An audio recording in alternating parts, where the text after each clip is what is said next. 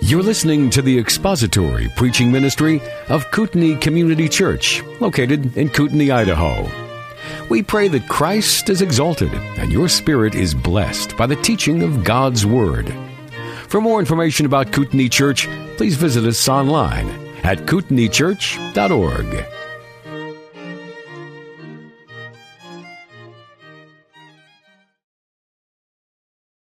Good morning. In our continuing effort to free Jim up to see to the new um, facility, you have other elders inflicted on you. We're going to be looking at 1 Thessalonians chapter 2, verses 1 through 6. Let's open in prayer. Father, thank you for your faithfulness to us. Thank you for your kindness, your goodness all of the things that we strive to be by the grace of your Holy Spirit in learning from the Scripture. This morning, as we look into your word, it is with anticipation that you will speak to us, for you are the author. You are the author and finisher of our salvation and of our sanctification. And for that, we are so grateful. Speak to us this morning through your word, Lord, might your Holy Spirit enlighten and illumine our hearts so that we might obey you even more today than we did yesterday. And we'll thank you for what you're going to do. In Jesus' name. When I began the book of uh, 1 Thessalonians, we looked at an introduction and the first four verses. A short review is in order because uh, since this first message I gave was in February of 2017, First Thessalonians, no, the, the, and I heard some intake of breath. The introduction won't take that long. First Thessalonians is a genuine epistle of the Apostle Paul and, and, was written probably in 50 or 51 AD. It is an epistle full of thanksgiving, for Paul is delighted with the growth of this little church, composed mostly of Greeks and some Jews. He remarks often that this church was a comfort to him and a blessing. It was unnecessary for him to identify himself as an apostle, as he does in other epistles. His apostleship was not in question, but there were challenges. As I mentioned, we completed the introduction and we went through the first four verses. Uh, Paul reminded the Thessalonians that he prayed for them and that he kept in mind the work of their work of faith, of labor, their labor of love, and their steadfastness and their hope. They were a church on the move, and he was glad of it. The second message, which was in December of last year, touched on, and I was talking with Jim this morning. It's really good if you can put your points into three or even fewer. I'm still working on that, but uh, the first message had the five C's of the Thessalonians, uh, First Thessalonians. It was in chapters 1, verses 5 through 10. They were chosen, they were convinced, they were cherished, they were copycats, communicators, and they were calm as they waited for the return of the Lord Jesus Christ. They were convinced of the truth of His words, of Christ's words, and life, both by the Gospels and the truth of the Scripture, as well as seeing it out, lived out in the lives of others that lived with them, that they loved. They knew that they were cherished by the Son of God himself, and so they became copycats of his life, communicators of the blessed gospel, both by word and by living it out. Finally, closing chapter 1 of 1 Thessalonians, they remained calm as they waited for the return of the great God and King who had purchased them forever for his glory. Now, the section that Jim read to you, uh, Acts chapter 16, that extended section, forms the backdrop to a lot of what's going on here. And I won't necessarily explicitly refer to it, but I will refer to some of the, the uh, historical happenings and you'll, you'll remember, oh yeah, that was in that section there. And so that was the purpose of reading that. So chapter two, which we're going to read real quick. Let's read chapter two. First Thessalonians chapter two. For you yourselves know, brethren, that our coming to you was not in vain. But after we had already suffered and been mistreated in Philippi, as you know, we had the boldness in our God to speak to you the gospel of God amidst, amid much opposition. For our exhortation does not come from error or impurity or by way of deceit. But just as we have been approved by God to be entrusted with the gospel, so we speak, not as pleasing men, but God who examines our hearts. For we never came with flattering speech, as you know, nor with a pretext for greed. God is witness. Nor did we seek glory from men, either from you or from others, even though as apostles of Christ we might have asserted our authority. But we proved to be gentle among you, as a nursing mother tenderly cares for her own children. Having thus a fond affection for you, we were well pleased to impart to you not only the gospel of God, but also our own lives, because you had become very dear to us. For you recall, brethren, our labor and hardship, how working night and day so as not to be a burden to any of you, we proclaimed to you the gospel of God. You are witnesses, and so is God, how devoutly and uprightly and blamelessly we behave towards you believers. Just as you know how we were exhorting and encouraging and imploring each one of you as a father would his own children, so that you may walk in a manner worthy of the God who calls you into his own kingdom and glory. And for this reason, we also constantly thank God that when you received from us the words of the word of God's message, you accepted it, not as the word of men, but for what it really is, the word of God, which also performs its work in you who believe. For you, brethren, became imitators of the churches of God in Christ Jesus that are in Judea. For you also endured the same sufferings at the hands of your own countrymen, even as they did from the Jews, who both killed the Lord Jesus and the prophets and drove us out. They are not pleasing to God, but hostile to all men, hindering us from speaking to the Gentiles that they might be saved, with the result that they always fill up the measure of their sins, but wrath has come upon them to the utmost. But we, brethren, having been bereft of you for a short while in person, not in spirit, were all the more eager with great desire to see your face, for we wanted to come to you, I, Paul, more than once, and yet Satan thwarted us. For who was our hope, or joy, or crown of exaltation, exaltation? Is it not even you in the presence of our Lord Jesus at his coming? For you are our glory and our joy. So chapter 2 begins with Paul reminding the Thessalonians about how he came to them. Although he did not begin his epistle, this epistle defending his apostleship, it seems his leadership was being challenged. He will give them historical checkpoints, and those we will see some of them in the book of Acts reading, regarding what he had come through to bring them the gospel, and he will remind them that he has never been deceitful, but has been entrusted with the gospel. His words were always straightforward and self-effacing. He treated them with love and concern, and he behaved blamelessly among them. He will finish up with thankfulness even in this chapter, and he delighted that the Thessalonians were his hope, his joy, and his crown of exaltation. So we will be working through five points again. Forgive me. I'll work on condensing things. And what I noticed this just the other day for those of you who are astute subtitle nerds, that my first five points started with the letter C these five points start with the letter D. Now, does that imply that when we go through the next section, it will start with the letter E? I don't know. We'll have to see. So we'll be working through five points. Paul and his helpers came to Thessalonica. They were, Paul and his helpers were dedicated. They were determined. They were dependable, direct, and deferential. So verse one, verse one. For you yourselves know, brethren, that our coming to you was not in vain. Paul begins by appealing to the historical events that occurred when he first came to Thessalonica. They knew that he came with a gift. A gift. The gift of the gospel. The most important gift there is. Now, the Greek word translated vain, our coming to you was not in vain, is the word kenos, and it actually means empty. It means, um, metaphorically, it's destitute of spiritual wealth. It's one who boasts of his faith as a transcendent possession, yet is without the fruits of that faith what James says in, in, in the book of James where he says, you show me your, I'll show you my faith by my works. These were people who did not do that. Metaphorically of endeavors, labors, and acts which result in nothing. Vain, fruitless, without effect. It's all hat, no cowboy. It's, uh, it's the government worker leaning on his shovel. What a waste of a perfectly good shovel. That's what the word vain means. there, there's a good picture for you. This same word is used in Philippians chapter 2 verse 7 where Christ emptied himself he made himself empty, bereft of all the things of deity. Well, not all of deity, but he emptied himself and he took the form of a bondservant. In this particular context, though, it bespeaks an action that someone performs which is useless and vain. It's someone who comes to you supposedly with something you, ha- you can use, but he has nothing for you. His gift is emptiness. Paul came to the Thessalonians with the immeasurable gift of the gospel. He was, as we said the first point, he was dedicated to their salvation and their growth. He was not dedicated to getting, he was dedicated to giving. Clearly, Paul was being maligned and called a glory seeker. And as one commentator said, a job doer or a time server just doing his job.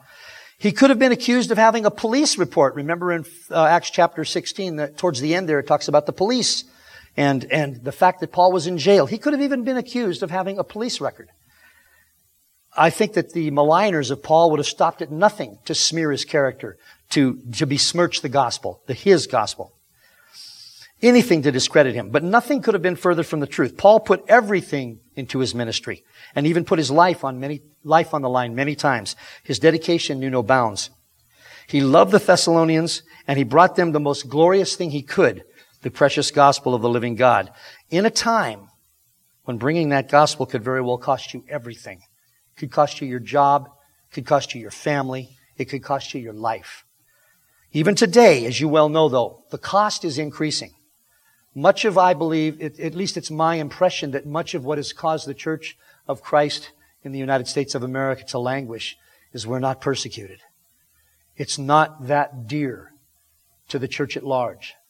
These kinds of things pound into a person how dear the gospel is, how precious eternal life is, how wondrous what the Savior has done is for us.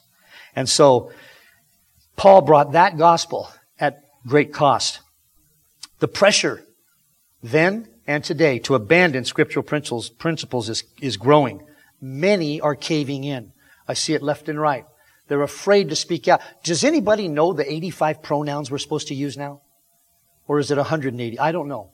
It's, that's just kind of a, an anecdotal representation of some of what's going on today. And people are caving in left and right. Paul did not. He was dedicated. He was dedicated to bring the gospel. He was dedicated to stand in face of opposition and continue to preach the word of God. Verse 2. But after we had already suffered and been mistreated in Philippi, as you know, we had the boldness in our God to speak to you the gospel of God amid much opposition. On this second missionary journey, he had traveled from Antioch and then to Troas. Then he put out into the Aegean Sea and went to Samothrace, an island, and then from there north to Neapolis. Then he went to Philippi, where he, where the event we heard in the opening scripture happened.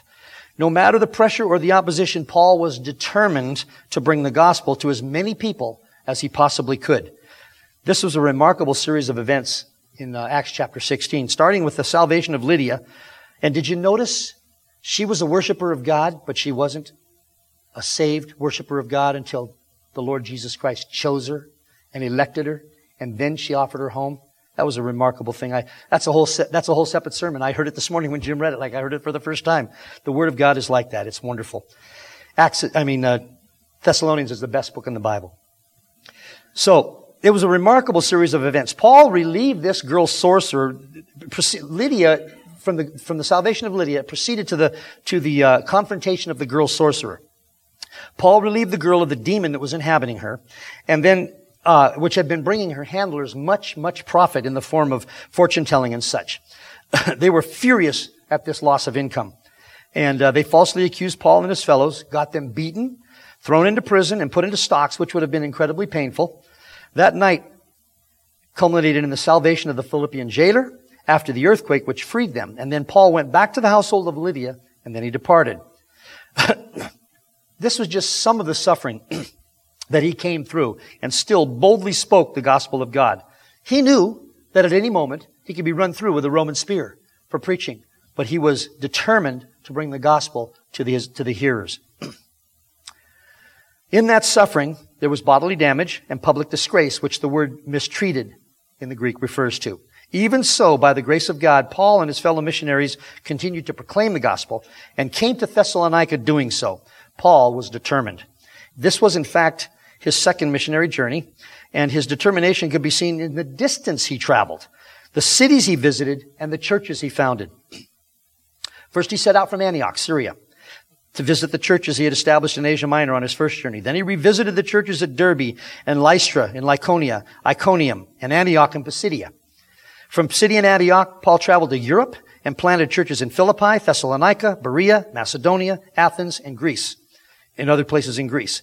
Then he traveled to Corinth and founded the church there. He visited Ephesus and planted the church there, encouraging Aquila and Priscilla to stay there and serve the believers. They had been run out from Rome by Claudius uh, by a decree that no Jews could stay in Rome. then he crossed the Mediterranean, again landing at Caesarea and then on to Jerusalem and back to Antioch in Syria. A big round trip. The trip lasted about three years and he covered 2,700 miles on foot and in a boat. Sail boats. 1,290 miles by sea, 1,410 miles by land. He was indeed determined. This would be akin, and it's not a great example because of the mountainous area that he traveled, but I was just looking at distances, and it would be akin by, to traveling by foot from Omaha, Nebraska to Tampa, Florida, and then from boat, from Tampa, by boat from Tampa to Panama City, Panama. That is the distance he traveled by foot and by boat. His determination by the grace of the Holy Spirit was all for God's glory. He was indeed a determined man. Verse 3 For our exhortation does not come from error or impurity or by way of deceit. Third characteristic was Paul could be depended on to preach the truth. His words, although he was accused of speaking, of speaking from error and impure thoughts, lying to people, were always truth, always the truth, as inspired by the Holy Spirit. In that day, as in this, there is there is a great temptation for preachers to compromise on the message of the gospel. There's always a pressure to accept the ideals of the day, whatever they may be. Men will look for ways to accommodate the evil of the day into their message so that they will not fall out of favor with the world. In his commentary, Robertson put it this way. Robertson uh, put it this way: Few temptations assail the preacher more strongly than this one to please men, even if God is not pleased, though with the dim hope that God will, after all, condone or overlook. Nothing but experience will convince some preachers how fickle is popular favor and how often it is at the cost of failure to please God. They'll seek, they'll seek the accolades of the world, hoping that God will overlook it and fail both their hearers and the Lord. It is not an easy calling if the word is in difficult times. It's one thing to preach, as it were, to the choir. And you're all good singers. I heard you. It's another to go out into the world and confront the error, the blatant hypocrisy, error, and Satanism that is out there and preach the word. And Paul did that. His determination, his, uh, he, he could be depended on to do that.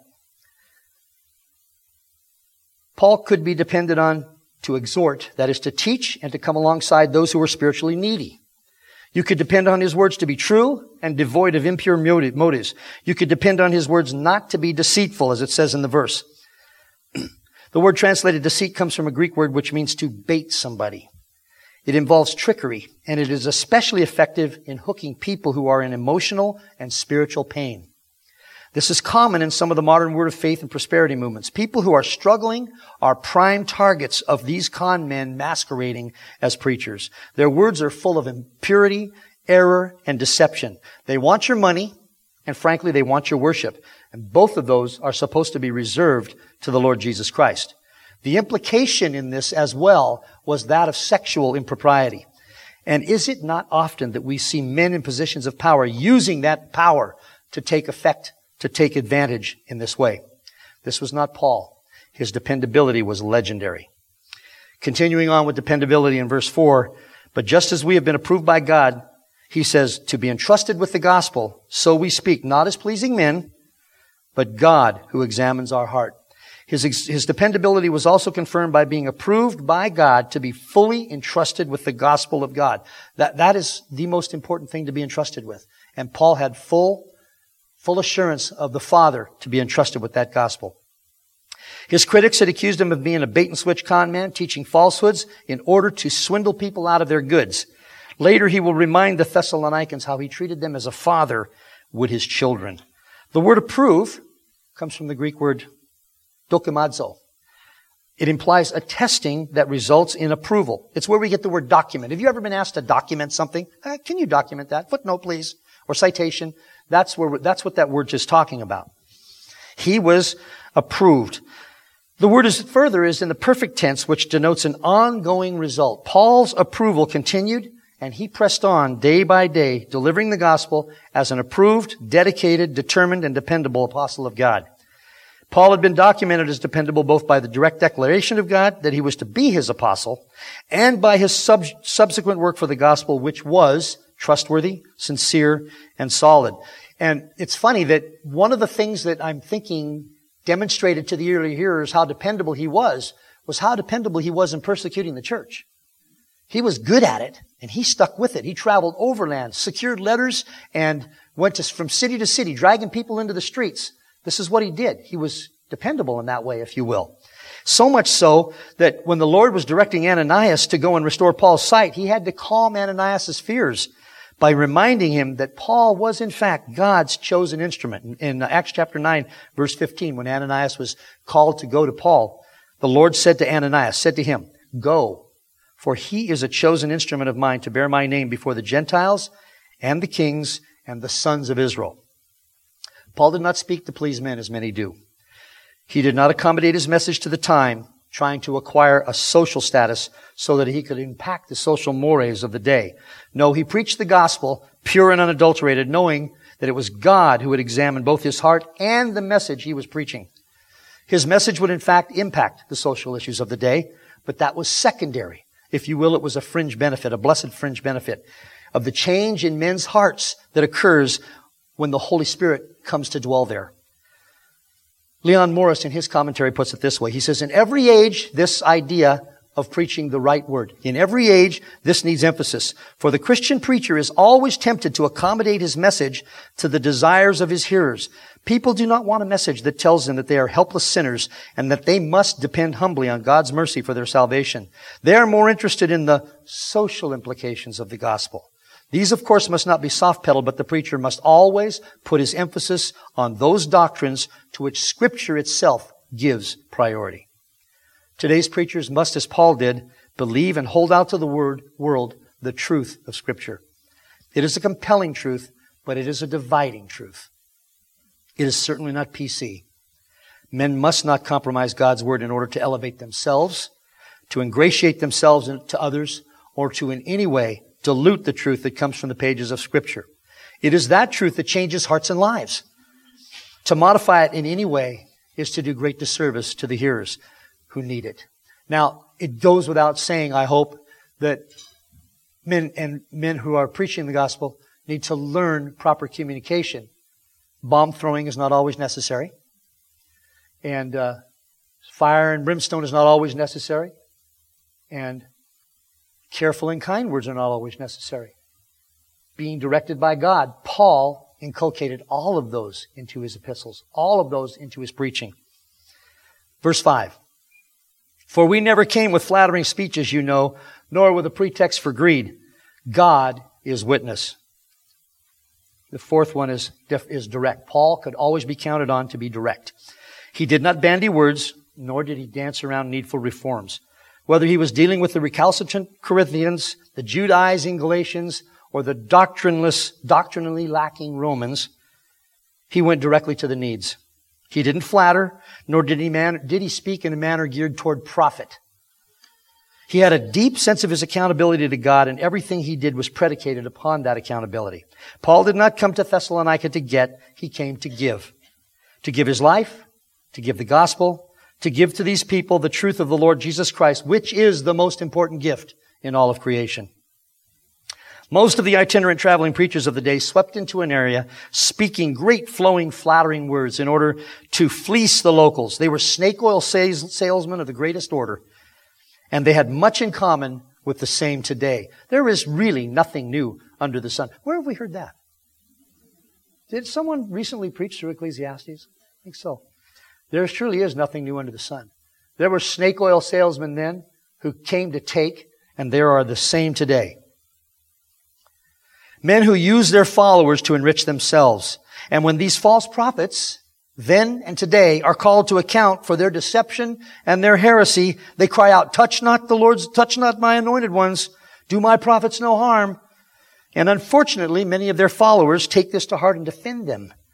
This is a defense tool they use that is taken out of context and applied in a manner scripture never intended. The Hebrew for the word touch implies harm, physical harm, and anointed ones are kings. In this context, David refused to kill King Saul when he had the opportunity, for that would be touching God's anointed. Prophets are in the Old Testament those men chosen by God to deliver his message 100% accurately. Every single time. If they proclaimed God's desires, they were exactly God's desires as testified to by scripture. If they spoke something that was going to happen in the future, they were 100% correct every time or they were dead. Every time. This was also an injunction against doing God's true prophets physical injury. Nowhere in scripture is anyone commanded not to look into the words of the prophet and see if they are not in fact true. What I say to you this morning, it is your responsibility to verify it from scripture. Scripture is true, always and every time. As a matter of fact, this was the test of a prophet. If his words were not 100% true, he was to be put to death in Old Testament times. This implies evaluation. Evaluating heretical teachings from the so-called modern prophets is not doing them harm.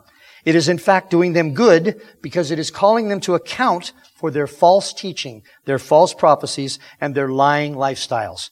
And it is protective of the flock entrusted to local elders for safekeeping. There was never a reason to concern oneself about Paul doing this, but he still welcomed verification of his words. In Acts chapter 17, 11, Luke mentions this, this, he makes this mention. He says, now, speaking of the Bereans, they were more noble-minded than those in Thessalonica, for they received the word with great eagerness, examining the scriptures daily to see whether these things were so. And further, in the Old Testament, in the book of Isaiah, that prophet demonstrated his willingness to be checked out. He said this in Isaiah chapter 8 verse 20, to the law and to the testimony. If they do not speak according to this word, it is because they have no dawn. They're dark. Accountability is clearly what is implied. One of the clear implications in this verse is that Paul was being accused of traveling around preaching out of greed so that he could get money.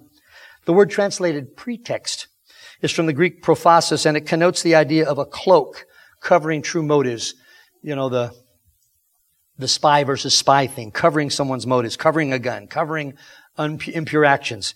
This describes men who get up on stage pretending to preach the gospel when what they are actually trying to get at is your pocketbook.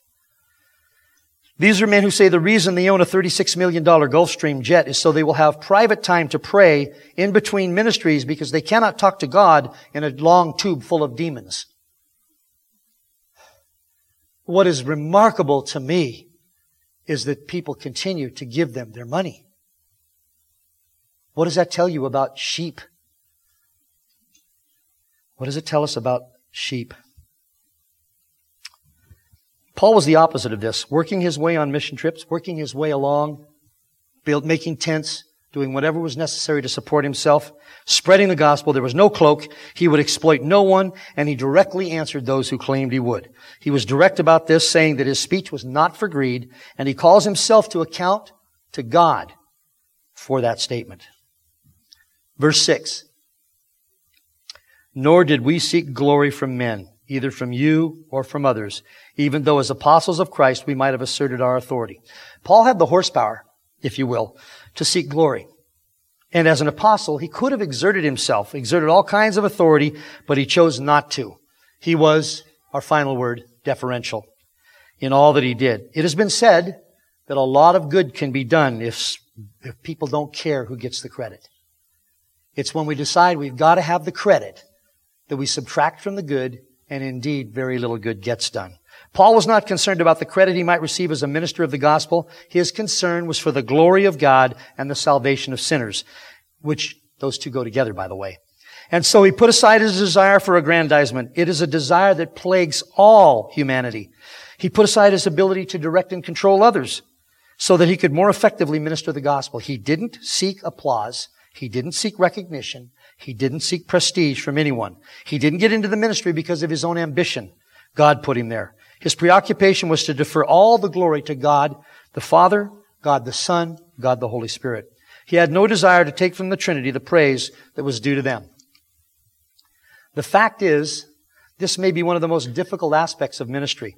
When things are going well, souls are being saved, when the gospel is being proclaimed, and hearts are being changed, it is very difficult for those whose hearts are not fully committed to the Lord not to seek some glory for those happenings when saints are being sanctified, when churches are a blessing, it is a cause and effect from God, from His Word, from the Holy Spirit, from the Son of God. It is in no way a result of the men who are responsible to preach and to lead. It is directly coming from the hand of a giving and gracious God. Paul's ministry was quite possibly the most fruitful that ever happened, and he sought no glory for it. He didn't ask to be recognized, he just asked to be received so that he could preach and so that he could teach. He wasn't looking for satisfaction. He wasn't looking for that satisfaction that can come when men approve what you are saying and give you applause and accolades. He sought only approval from God, and he called them to witness. He said that God was his witness. Paul was truly dedicated, determined, dependable, direct, and deferential. So I close with this. Can this be said of us? Are we dedicated to seeing souls delivered from hell and then sanctified day by day. Do you have folks that you are mentoring, that you are discipling, that you are leading? And, and in this particular aspect, we have to remember that it's a lot like hiking up a mountainside. Sometimes you're in the lead and you're pulling the person up, and sometimes they're in the lead and they're pulling you up. Because only the Son of God is perfect and always disciples perfectly. Are we determined to press on through the difficulties the world pre- presents? And it will present more and more difficulties as the days come. Um, we've seen a lot of it in the news where you can be sued for having a certain set of beliefs. And the question, I guess, is, is when they finally came to a court of law, were they able to be convicted that they actually had those beliefs? That's very important to remember as well. Are we dependable for those who need us in trying times?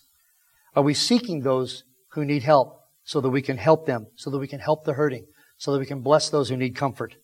Are we direct and unafraid to proclaim the unadulterated Word of God to a dying world that actually hates Him? But there are elect out there, and we don't know who they are. And it is our responsibility to bring the gospel so that they might hear it. Because without a preacher, how shall they hear? And are we deferential enough to truly be grateful to God so that He gets all the glory for all the good that He does every day? in our lives and in the world. Let's close. Father, we're thankful that you sent in those early days of building the church men like Paul, Peter, Barnabas, Mark, James, Luke, Epaphras, Titus, Timothy, men who you set aside and called to the ministry, and that you had women and young people who, whose names remain unknown to us today that gave their all. They were dependable.